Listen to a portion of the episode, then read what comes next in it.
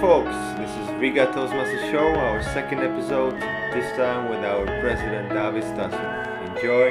Cheers. Is it me or has humanity turned slave to the convenience? Hello, hello. Welcome to the second episode of the Riga Toastmasters Show. I'm your host, Gabo, and this is uh, our guest, David. Hello, hi there. Welcome to the show. Your second appearance. Second episode, second appearance. We have it two out of two. Yes, 100% so far. so, how do you feel today? I feel good. I'm relaxed.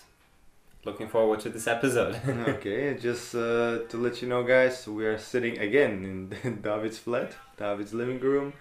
We basically turned it into a podcast recording room, studio, and uh, drinking some peppermint tea with with honey, eating some chocolates, and no alcohol this time. Just not, just keep the level. exactly. Yeah.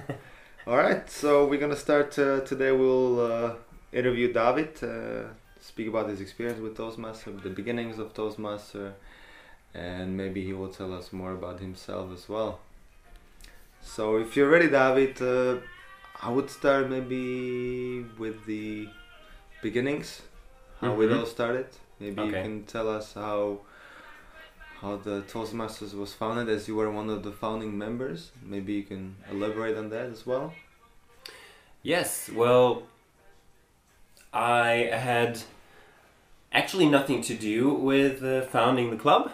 I was just at the first meetings. I was already a member.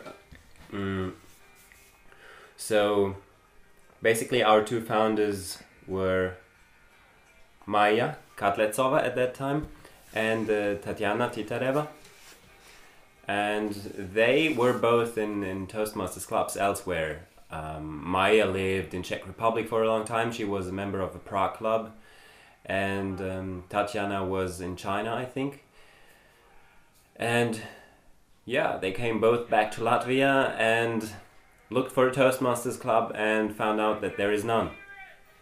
So uh, somehow they met each other Mhm. and uh, decided that they have to, yeah, found a club.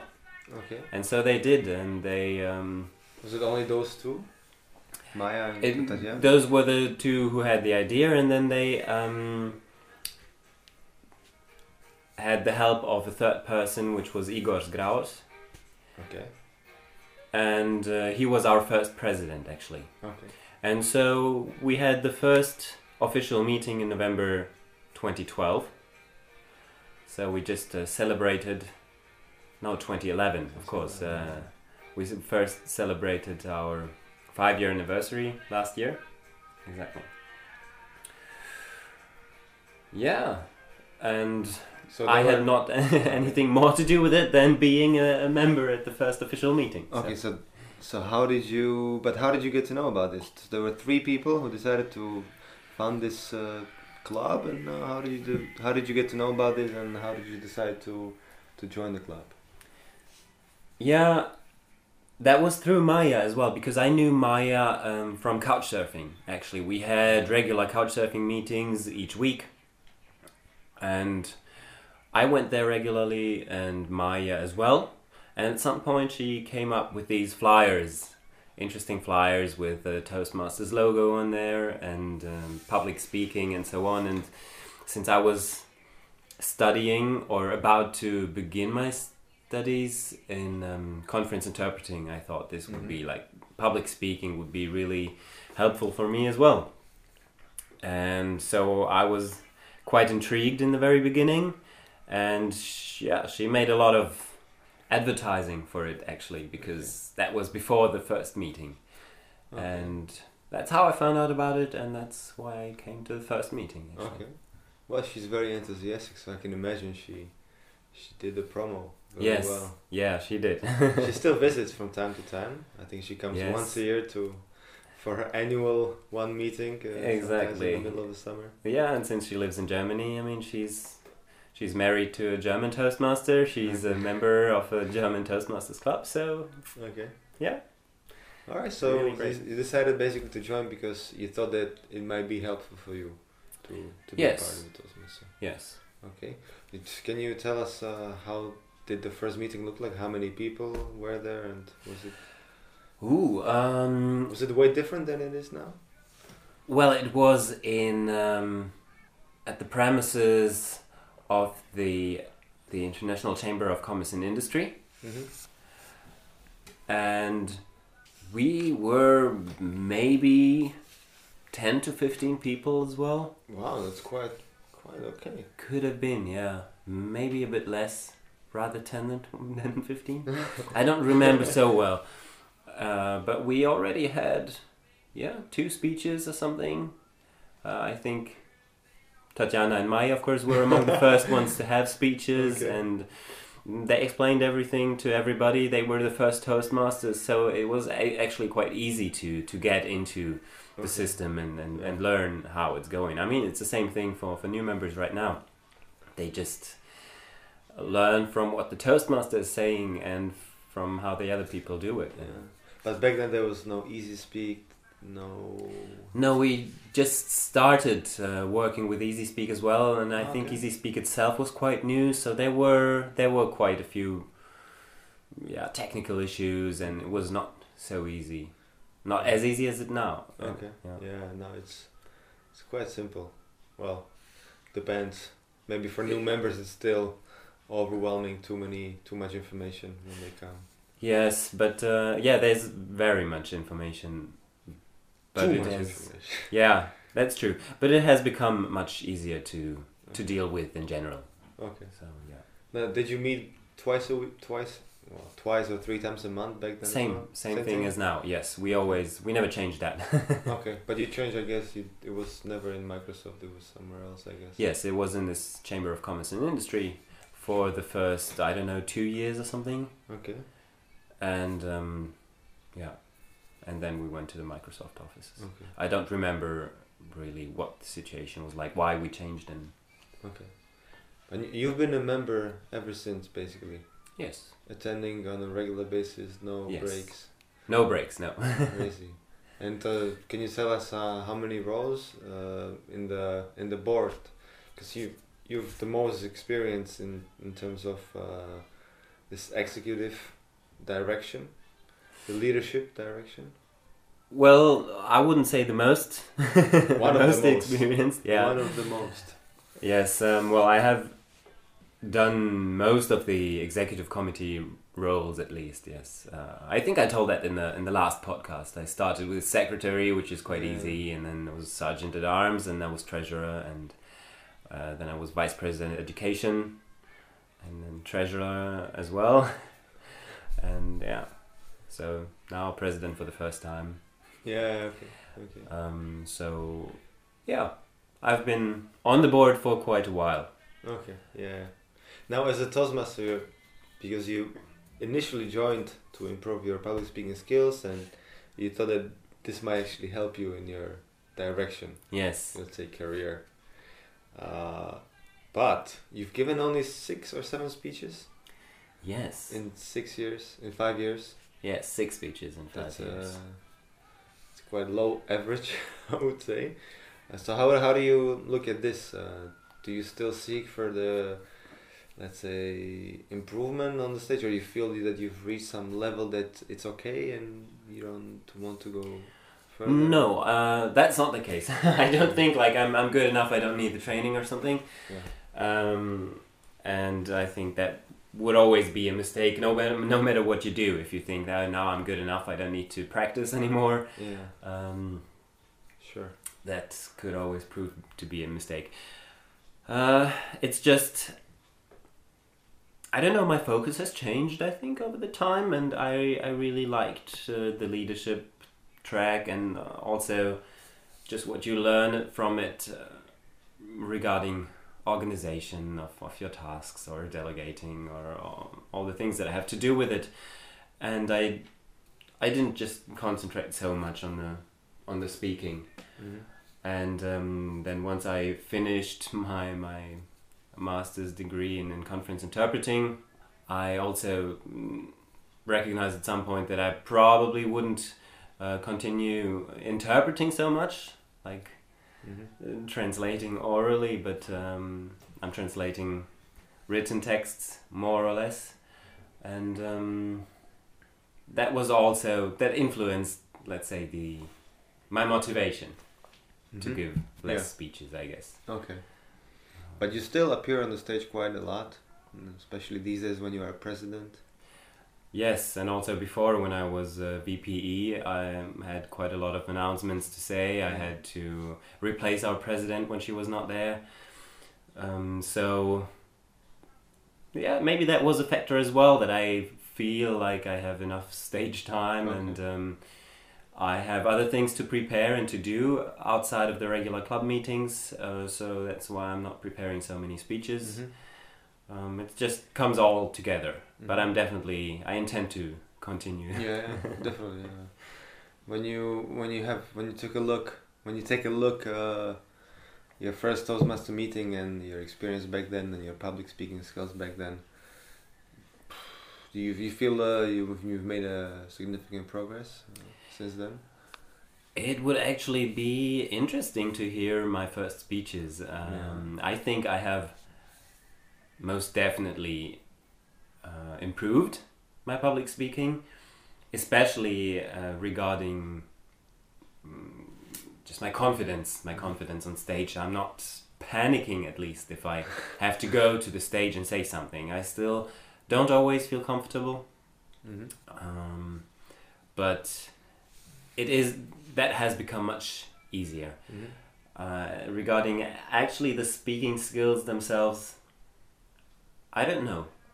I mean, I have done six speeches in five years, and that's not so much to Im- to improve on. Um, so, well, I think there's a lot of space. But you, you, you, you, you probably feel the difference between uh, taking any other role uh, comparing to a regular speech. Because when you have this regular prepared speech, the atmosphere is just a bit different than when you, for example, do the Yes. general evaluator or evaluator or even Yes. table topic. The audience looks at you differently. That's true. Yes, Expectations are different. Yeah, and for most of the roles, you don't really have to prepare so well. I mean, you have to prepare a Yes, little bit, but you always have yeah, you always have this uh, this unknown factor. If you ever if you are an evaluator, you don't know what the speaker is going to say, and you so you don't know what you will be saying, and so the preparation is much easier. And uh, that's, as a speaker, this is much different, of course, and this is also this also influences how you feel on stage. I mean, for me, I'm, I'm, I'm much more nervous if I have to go on stage and giving a prepared speech because I'm not sure will I remember everything, will my jokes have the intended effect, Yeah. and all these things. I don't have to think about any of that when I'm an evaluator or uh, have another role. Yes. Yeah, makes sense. Now, in terms of, uh, so you'll be president for another four months, I guess. What is it? Five, basically. Five yeah, till the end of June. The end of, oh, the end of June. Okay. End of June. Yeah. We'll probably have elections in May again, Yeah. and yeah. the new board will start its work beginning of July. Yeah, and uh, I remember we spoke about uh, your future plans. Can you tell us what are you planning to do uh, within Toastmaster? Like, how, if you're planning to maybe have more prepared speeches, or do you maybe attend some content? Do you want to attend some Mhm. content? what What are your plans? Well, my plans within Toastmasters are definitely to finish my competent communicator in within this year. Mm-hmm. Oh, within this year.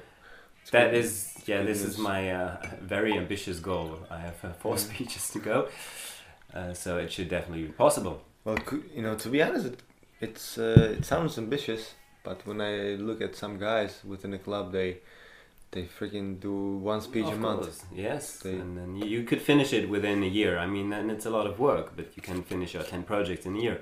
Yeah. So I think those four projects for me is realistic. And yes, I think once I um, like from from July I will be immediate past president. I won't have so many other responsibilities. So I'll also have more time to Mhm. prepare these things. Okay. Good. Yeah. I think we're looking forward to that moment.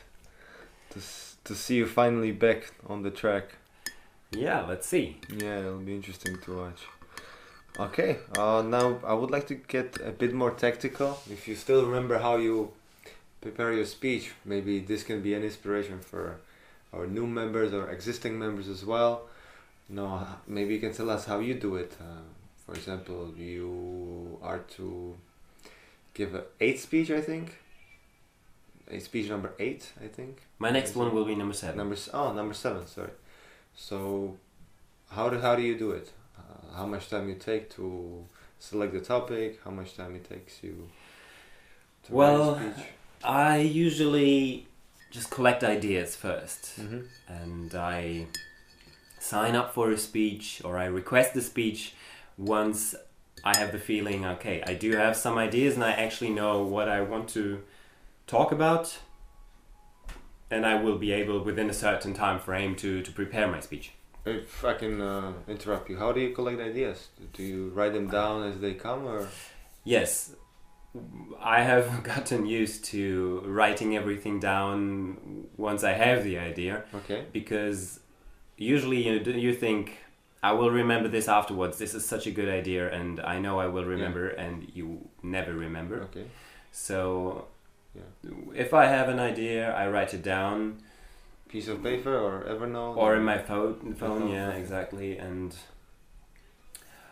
well, sometimes I do something like a brainstorming session and, and think about ideas, or if I have a, a topic, I think about um, other content of my speech, let's say. And once I I do have a few ideas, I try to make so, something like an outline, let's say, Yeah. and I usually just note down a few central points that I want to have in my speech on a piece of paper. Usually, I use like a, an A4 size paper and try to use it from top to bottom and have, of course, the beginning on the top and the ending on, on the bottom. But I have like a very uh, visual kind of way of working on it. So Okay. uh, some, and a lot of times the first A4 paper on which I worked is also what I rehearse my speech with at the very end of my preparations. And I tend to, when I don't know what was the next point, I tend to visualize that sheet of paper and uh, remember where on the page I had written it down. So that helps me. And this is mostly how I go along. And then I usually try to formulate the points a little bit more. And I don't always have a perfect script, so all word for word written down. Sometimes I do, but mostly it's it's just the main points, and Okay. I try to make up the yeah some parts of it, the missing parts. Okay, good. So it's basically bullet points, and then you even improvise on the stage. You just remember, and certain parts you say as they as they come to your mind. Yes, I try to m- remember as much as possible, but I I usually don't write it down word for word. Yeah. I mean, I've learned also in my studies that um, all the links are important to write down. Actually, Mhm. so uh, otherwise you'll also have you'll most of the time you will link your sentences with and, hmm even even if they're opposites. hmm So this happens so often that I've gotten used to write down my links actually Okay. how I'm going to make a transition Yeah. from one topic to the next. But uh, I just don't have one text that flows from the beginning to the end. It's just in, in different spots on the paper. Okay. But Cool. most of it is written down. I rarely do really improvise on the Okay. stage, yeah. Yeah, yeah, definitely. Cool. And then how how long does it take you to, let's say you have a speech next or Wednesday in two weeks or three weeks, when you actually start preparing? When would you like to have your speech ready as well? I usually have it in the back of my mind then for the next two weeks, and then in the last week I actually start writing down. okay, so one So week I- ahead. Okay. Yeah, usually it's quite late Mm-hmm. that I really start writing it down. But I try to finish the speech usually, let's say, three days before I have to give it. Oh my god! Three days before you finish the speech, and then you have three days for rehearsing. That's what I try most of the time, and, it- and it works actually. yeah, it's Three days or two yeah. days Definitely. before I, I try to finish it, and um, so that I have one or two days just to rehearse it, like let's say two or three times a day, and maybe improve something on it. This is like the ideal case. Mm. Of course, it happens as well Man, sometimes we that you should have- finish it late uh, the evening before, or maybe sometimes in the morning. Once I've had it, I think in at the sa- on the same day. But I try to avoid this because it just stresses me. Yeah, man, we we should just set up an example and tell tell our listeners, our five listeners, that oh no, you should have it ready two weeks ahead and rehearse every day, at least twice a day, so it's perfect by the by the time you deliver. But uh, No, of course. I mean, uh, if you have it two weeks in advance, mm, and you have so much time to uh, to rehearse it, it's it's great. But I Yeah. think that I would definitely try to do this for a, for a contest speech or something. But oh, that's um, a different thing. Yeah. because there you really want to have it as perfect as possible. Yeah, that's yeah, definitely it's a different thing. All right, so sometimes it's uh, really just a three-day situation for you for re- rehearsing, and you said two, three times a day Yeah. you try to rehearse. yes, probably it's a bit more than that. Depends on how much time I have, of course. Okay. All right, uh, so I guess we are looking forward to to your next speeches. Or do you have any any other tips when it comes to preparing for a speech? Maybe for our members, what would you advise them to do, or what would you tell them to avoid? I I don't think uh, there are any tips what to avoid, at least from my part. And it depends on on on how you prefer prefer walk, uh, working. So everyone's different, and for me, this visual aspect works very well. So I have everything on one A4 paper, no matter what, no matter how long the speech is, and even if I change something, cross something out, I just leave it the way it was a lot of times. Uh, but other people might might prefer other things, so I don't know. I don't have really any any general things I can like now Mm-hmm. tell everyone off the cuff. Yeah. Okay. Yeah, makes makes sense. Uh, you, what would you what would you advise the new members or the, the new guys who are coming to, to the meeting and let's say they come for the first time, you know, just to see the meeting and they don't know what's going on. They're asking after the meeting how can they join the club. Uh, how would you maybe suggest them to progress as like what would be the first role they should take and uh, So if they and become members, yeah, yes, like after becoming a member, yeah. Maybe you can encourage them a bit. I think it's uh, always useful to sign up for the icebreaker as soon as possible and give your first speech. And also, I really recommend to not forget the, the leadership manual and uh, do the first projects there. Actually, the leadership manual is built up quite lo- in a logical way. Yeah, Mhm. so uh, it's good to start with the first projects. There are things like timekeeper, and so those are the easier roles. Um, of course, you won't start with the difficult ones as general evaluator. Mhm. Um, also, I think the speech evaluation comes in project two or project three. I definitely recommend reading those projects as well, especially for the leadership manual. I think most people don't read it, and in the beginning, I didn't read it either for every role. I read the first few projects, and then I just took all the roles as I knew other people were doing it.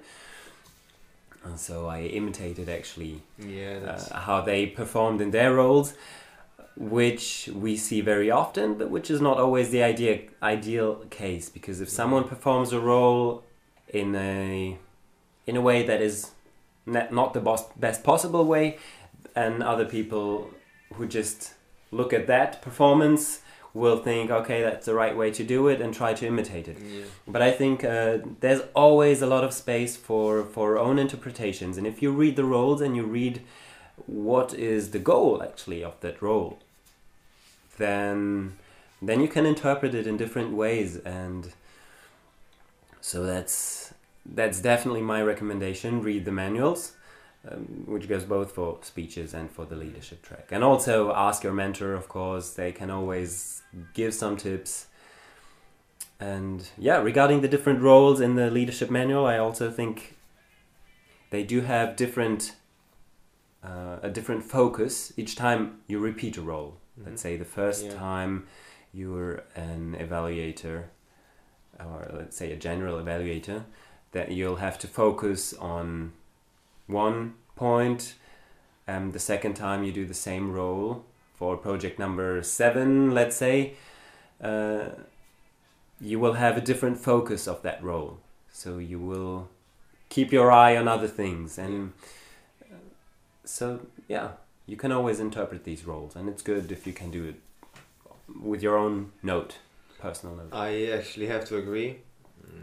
Number one, I think the role of a, of a mentor is uh, underrated, and Mhm. we should really start taking it seriously, because this guy can give you a lot of useful tips. yes It's basically like uh, speaking to a, an experienced member, and you can get a lot of inspiration not only watching people on the stage how they do it, but also try to get some different ideas and not only copy people who are on the stage. definitely yeah I remember my first time when I saw uh, this girl Christina Machula. She Mhm. was the, f- she was the Toastmaster of the evening for the first time, and she just she did this different format which I really enjoyed. Uh, so right after the paper speech, there was a there was an evaluation. Mhm. Right after that, it was a huge shock, and nobody I guess had ever seen it before. But it's a normal uh, practice in uh, other clubs, I think. yeah or- we when when we were back in that um, old chamber of commerce and industry in, the, in the beginning at the beginning of our club we uh, we did that more often than we do it now yes I mean, it, it can be a nice uh, nice change, you know. Let's try to spice up things a bit. yes but when sure. I saw this for the first time, I'm like, oh, what did, what is she doing? She's Mhm. like ruining the Toastmaster. But then uh, after I saw the first evaluation, I'm like, okay, this makes sense. You know, it's another way how to, you know, change up things. Yes, and you have less time to prepare your evaluation, of course. Exactly. Uh, you may not be able to write down so many things, but on the other hand, it's really fresh in your mind. You really do remember most of the things. You can react immediately, and this is also an advantage. And uh, I mean, there will always be different situations in real life as well. How you can give evaluations to someone. So Exactly. sometimes you have to give it immediately without prepara- That, preparation. that's what I'm talking about. Like, you, we, Yeah. we should really uh, leave our comfort zone more often and not to have these meetings every time the same. So, I'm really glad that uh, that we are coming up with new ideas these days. Uh, could be even more often, but yeah, I think it's going the right direction.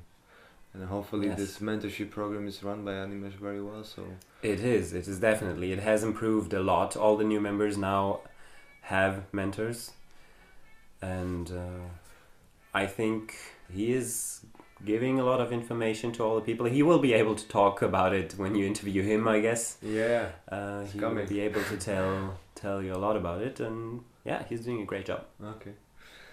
All right, David. I think we can uh, close this chapter of Toastmaster, but I would still like to open up another chapter, and that is maybe yourself, uh, because many people don't know you outside outside of Toastmasters, and uh, not many people are fortunate enough to know you. so maybe you can uh, introduce yourself, uh, who you are, what do you do. That's a good idea, actually, because I've I've thought the same thing a lot of times. Uh, I don't know many members actually outside of Toastmasters. I I imagine I know what they're like, uh, Yeah, right. but I don't even know what they're doing, and like in yeah, in their working life and Yeah, so right after Icebreaker. very interesting. Right yeah. after Icebreaker, we just don't know anything. We, we know Viestor is a sales guy, but that's it, you know, because every speech is around sales. Yeah, so that's a that's a great idea. So, well, where should I start? Talking about work, Maybe. You can least, you can, uh, maybe, maybe you can tell us that, uh, where do you come from, actually? Very simple. Oh, all right. So, I'm actually half German, half Latvian. Oh, cool. I was born in Germany and I grew up in Germany. My dad is German, my mom is Latvian. And yeah, that's where I went to school and I finished my bachelor's degree in Germany as well Mhm. for translation German, English, French. And then I decided I really want to use my Latvian because I grew up with Latvian as well.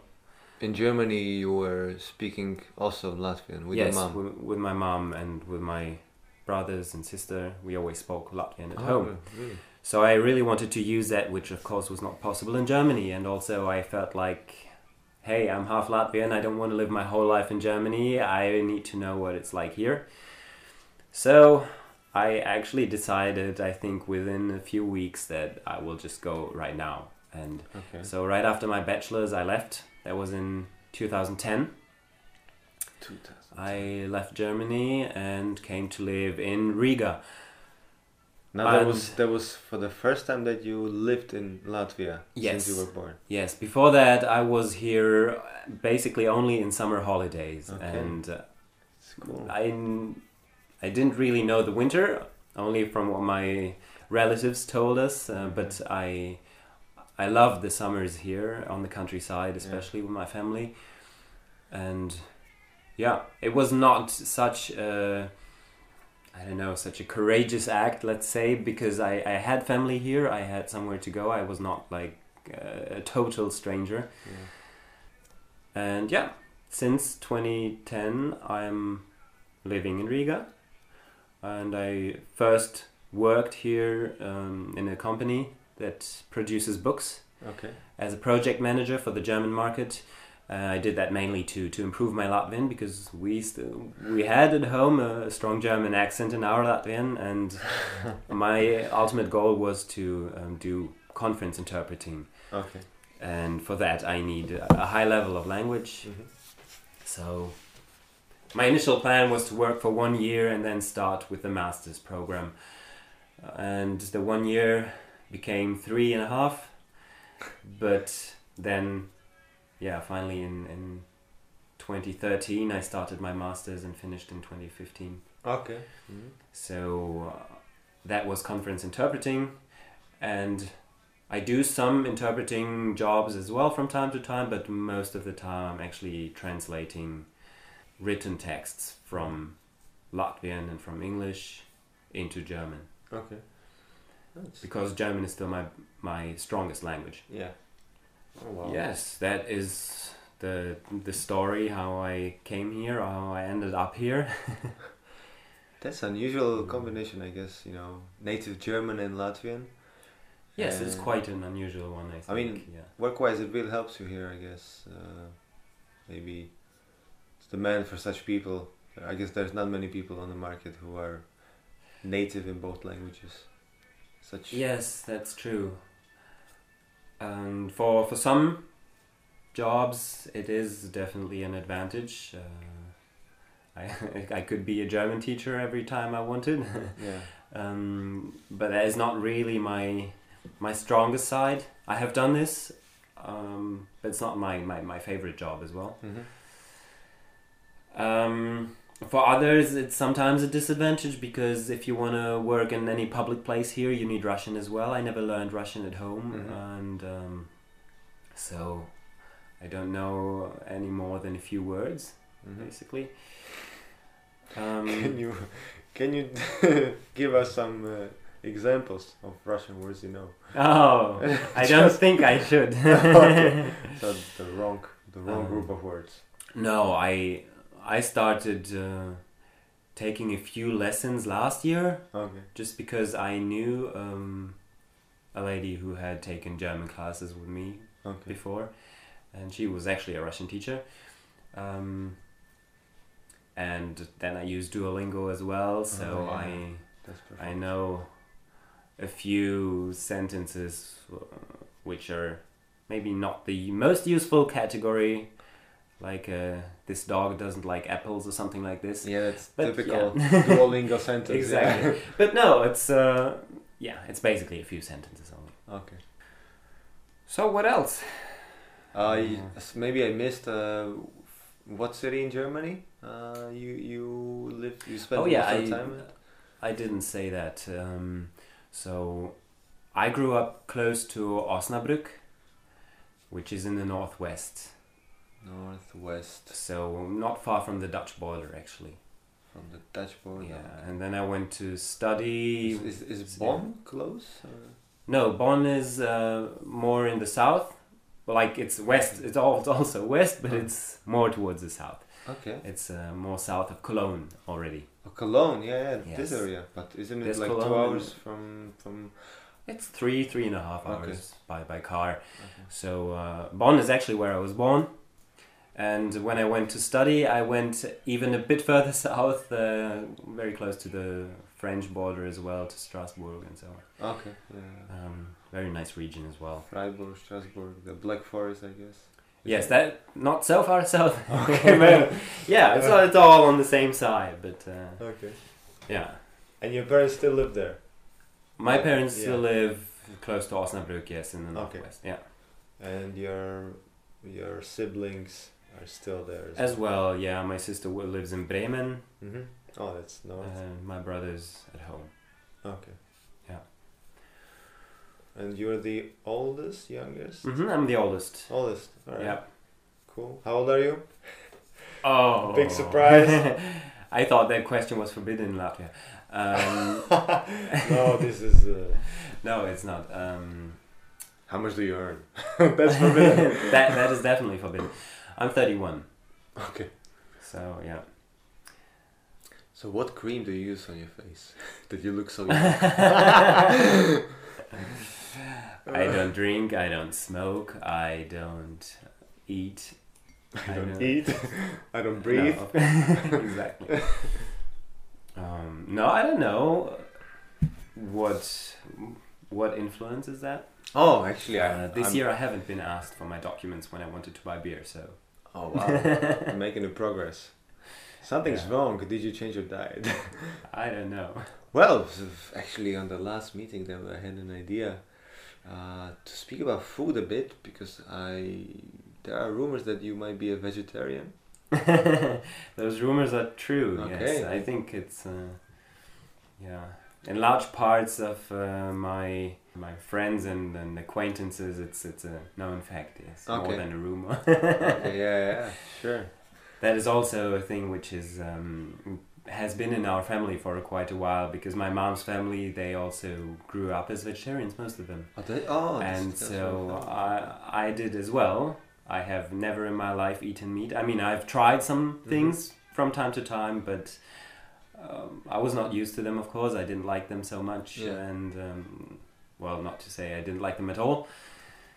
So yeah, Okay, what what is uh, your reasoning, uh, or what? Uh, how was it explained to you by your? I guess it was an influence uh, of your parents initially, and then you, once you grew up, you decided that this is the thing you want to follow.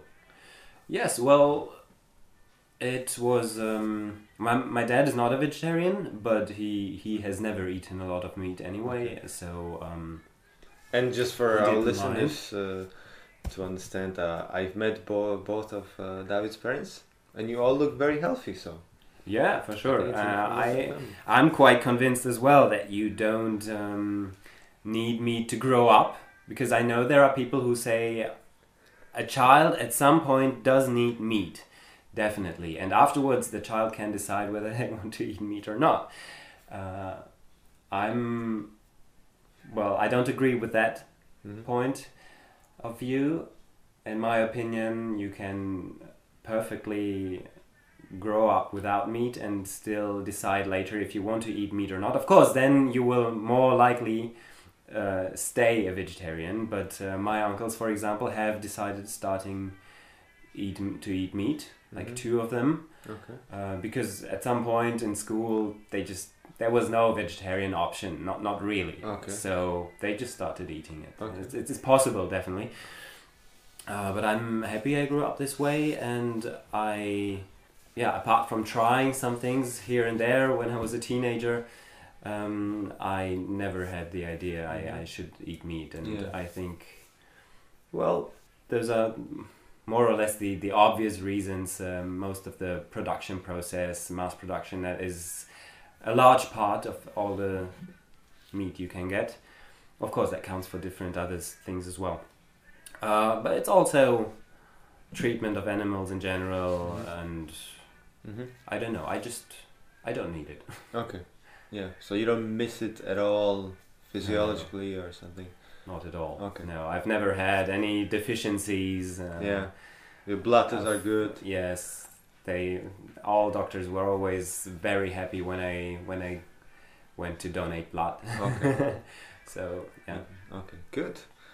Uh, just uh, maybe I will say my humble opinion. I'm not a vegetarian myself, but uh, I really agree with most of the uh, arguments of vegetarians or even vegans, which is even more extreme. hmm I think uh, if you take care of the sources of the meat and you really are careful with uh, what you're buying, Yes. uh, I will not, I will not now fight against uh, Rimi or all these uh, big chains of uh, supermarkets. But uh, I don't think it's the best idea to buy meat from from them. Definitely. So yeah. I also stick to eating meat maybe once or twice a week. I still like my steaks, but I go to the farmers markets to to get it and so on.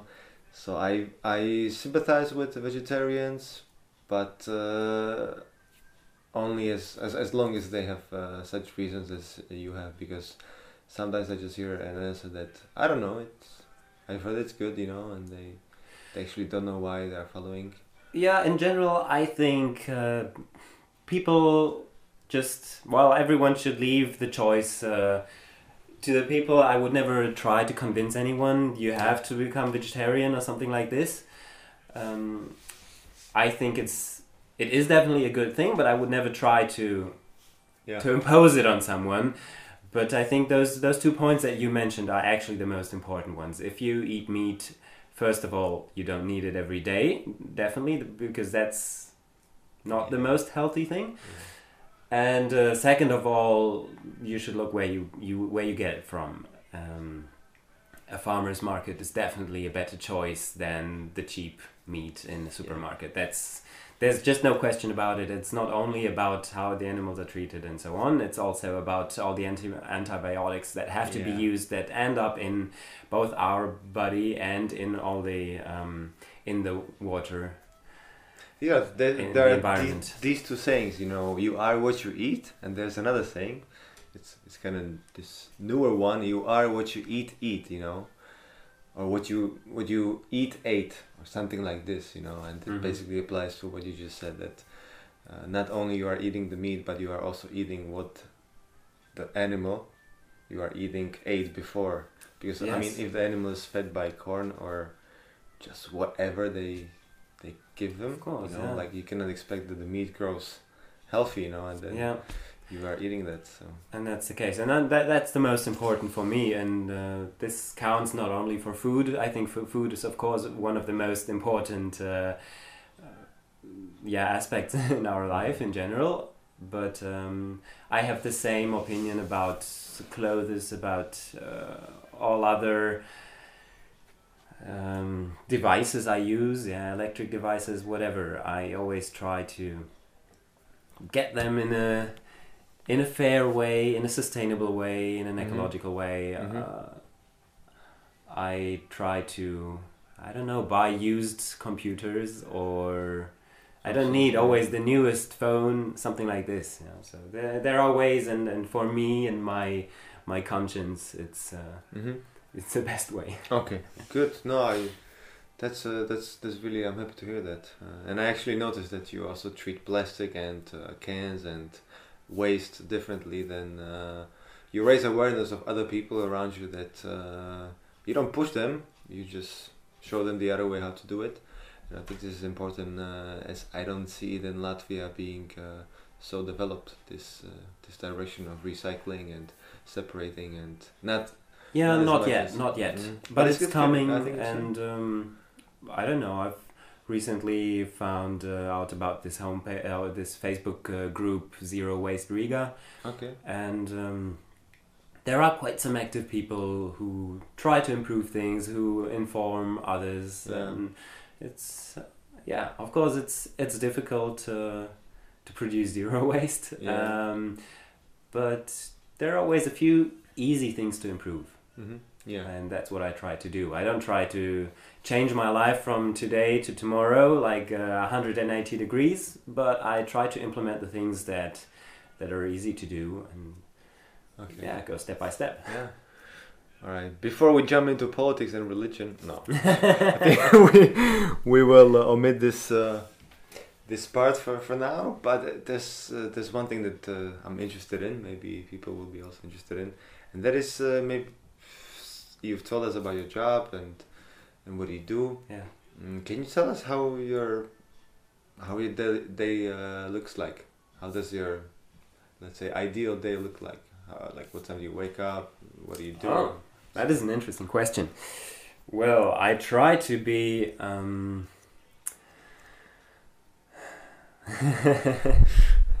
Let's see.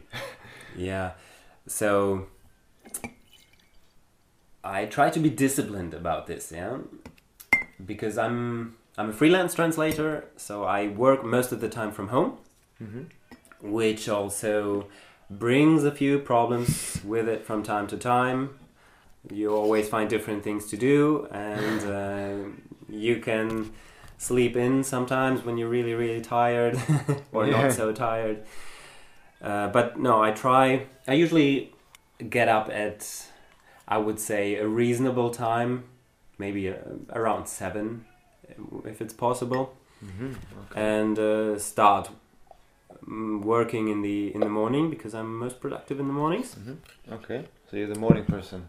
Yeah, Seven, seven is quite early for some people. yeah, I sound. yeah, it might be. But um, Do you breakfast?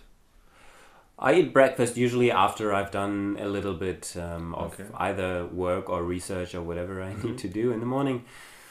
And uh, but mostly I, I try to not work like the whole day, and concentration wise, it's quite difficult anyway. Mm-hmm. Um, but I try to do some some hobbies in between. Do either some sports or some music uh, in the afternoon, and yeah, then most of my evenings are taken with uh, either Toastmasters or choir, Okay. uh, or I go to play basketball as well. Okay.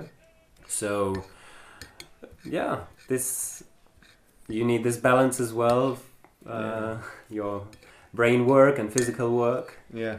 Okay. and only then I can really sleep well. Mm-hmm. But I try from time to time as well to, to change my my um, place of work to go to either the National Library or some other place, Okay. just because it's it's easier to concentrate wholly on your on Yeah. your work. Okay. Yeah. And I guess it's kind of irregular. So sometimes you work eight hours, sometimes five, sometimes maybe twelve. Definitely, no, you can't really. As a freelance translator, you will n- never have like a a regular forty-hour week. Uh, You cannot plan to work eight hours every day. Um, Mhm. There will be a lot of days when you have less hours, but of course, if you have a an urgent project or whatever, you will also have 12, 13, 15 hour Okay. days. And Yeah. uh, recently, I, I received one project when a person, um, a very desperate person, called me on Sunday evening at 10 o'clock and Oh. and uh, asked me whether I could translate uh, a presentation of uh, PowerPoint presentation of like 120 slides until the next morning, until Monday morning. Oh really? So um, Wow. after after we agreed on the conditions, I Yeah, actually worked uh, worked the whole night through. Yes, I finished at uh, seven in the morning, I think. Wow. Um, sent it and yeah, I went to sleep for a few hours. Very good. Very good. I guess it was worth it then. You know. Yes, and but these are things that are just sometimes needed. Yeah. Very good. I mean, this is how you build reputation as well, right? Like Of course, yeah, and you just ha- have to be flexible, stay flexible. okay. And that's one thing that I like about it. Sometimes I think, okay, a regular uh, working time would be would be easy, Yeah. and once you come home from work, you don't have to think about anything related to work anymore. But actually, this um, this flexible way has a lot of Okay. Yeah opportunities and Yeah. sure. advantages. yeah. Do you then, uh, in terms of rituals, do you have any morning or evening rituals? Like, what do you do in the morning? How the, how, how does like the first sixty to ninety minutes uh, look like? I don't really have these rituals now. Okay. So it's really random. Sometimes you wake up and you work. Sometimes you.